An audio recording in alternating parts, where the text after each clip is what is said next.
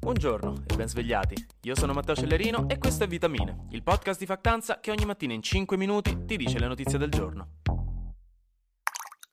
Oh, raga, è uscita un'altra classifica delle città italiane. Stavolta l'ha fatta il Sole 24 Ore e stavolta è sui crimini che si fanno in queste città. Che lo so che ci interessano di più rispetto alle altre classifiche, perché da una parte ci siamo noi che siamo ossessionati dai contenuti true crime, che un po' di macabro sotto sotto ci piace sempre, e dall'altra nonna che ogni giorno che vi chiama vi racconta di quello che fanno vedere a striscia la notizia e a suo dire Milano ormai è più pericolosa del Bronx.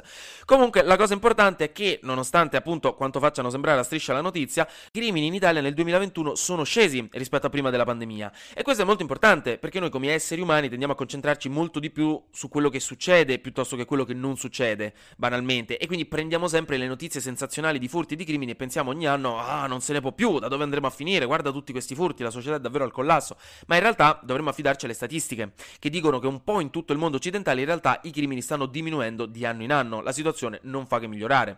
Ma quindi bando alle ciance, che lo so che volete solo sapere se la vostra città è in cima o in fondo alla classifica, così potete lamentarvi contro il sindaco. Le città con più denunce per reati nel 2021 sono state Rimini, Torino e al primo posto ovviamente Milano, che non si lascia mai scappare un record. Milano ha avuto 5.900 denunce ogni 100.000 abitanti, per darvi un riferimento, mentre le città più sicure invece sono state L'Aquila, Pordenone e la più sicura di tutte, con solo 1.500 denunce per 100.000 abitanti, è Oristano. Che per qualche motivo è tipo la prima volta che sento nominare questa città. da dove spunta fuori? Oh, forse per questo che nessuno ci fa crimini dentro, nessuno sa dove sia. Raga, se siete di Oristano fatemelo sapere, state bene? Tutto a posto? Sì? Dai, vi mando un bacio.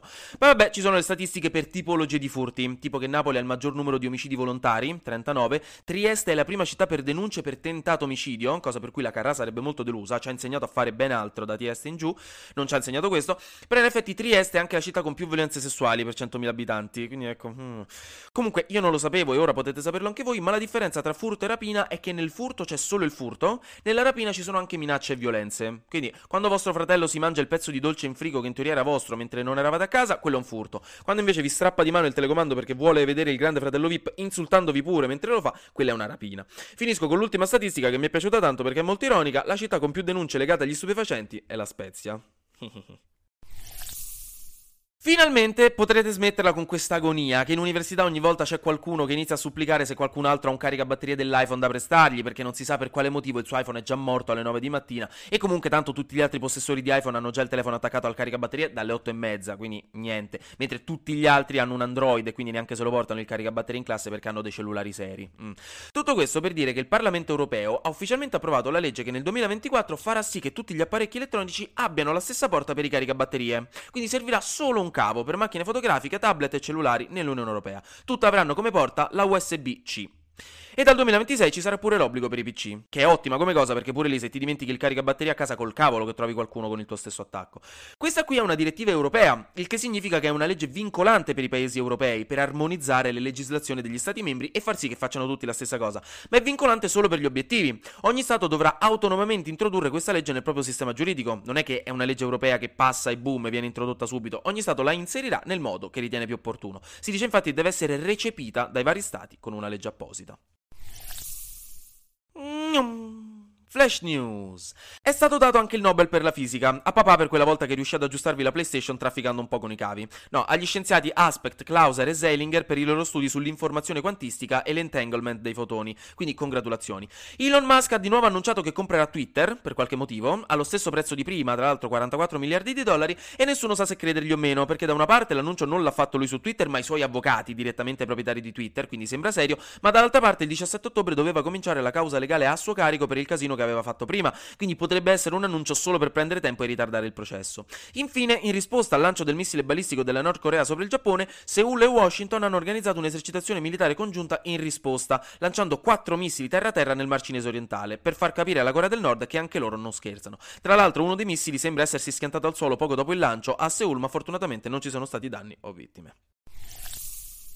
In Ucraina, intanto, Zelensky ha fatto capire che se l'è presa per i referendum russi con cui hanno annesso le quattro regioni ucraine, perché ha letteralmente firmato un decreto presidenziale che rende illegale per l'Ucraina intrattenere negoziati di pace con la Russia. Al che la Russia ha risposto che quindi attenderà un cambio del capo di Stato ucraino, che magari sarà più propenso.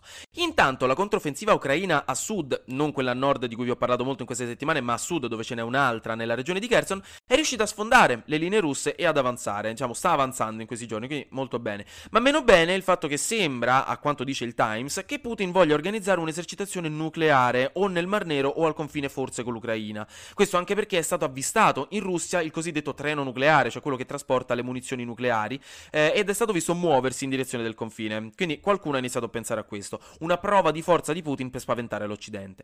La Nato non ha smentito la notizia, però la portavoce della Casa Bianca ha detto che non c'è alcuna indicazione al momento che la Russia si stia effettivamente preparando nell'immediato all'utilizzo di armi nucleari. Quindi vedremo. Intanto Zelensky ha parlato al telefono con Giorgia Meloni e l'ha invitata cordialmente a fare visite in Ucraina per conoscersi.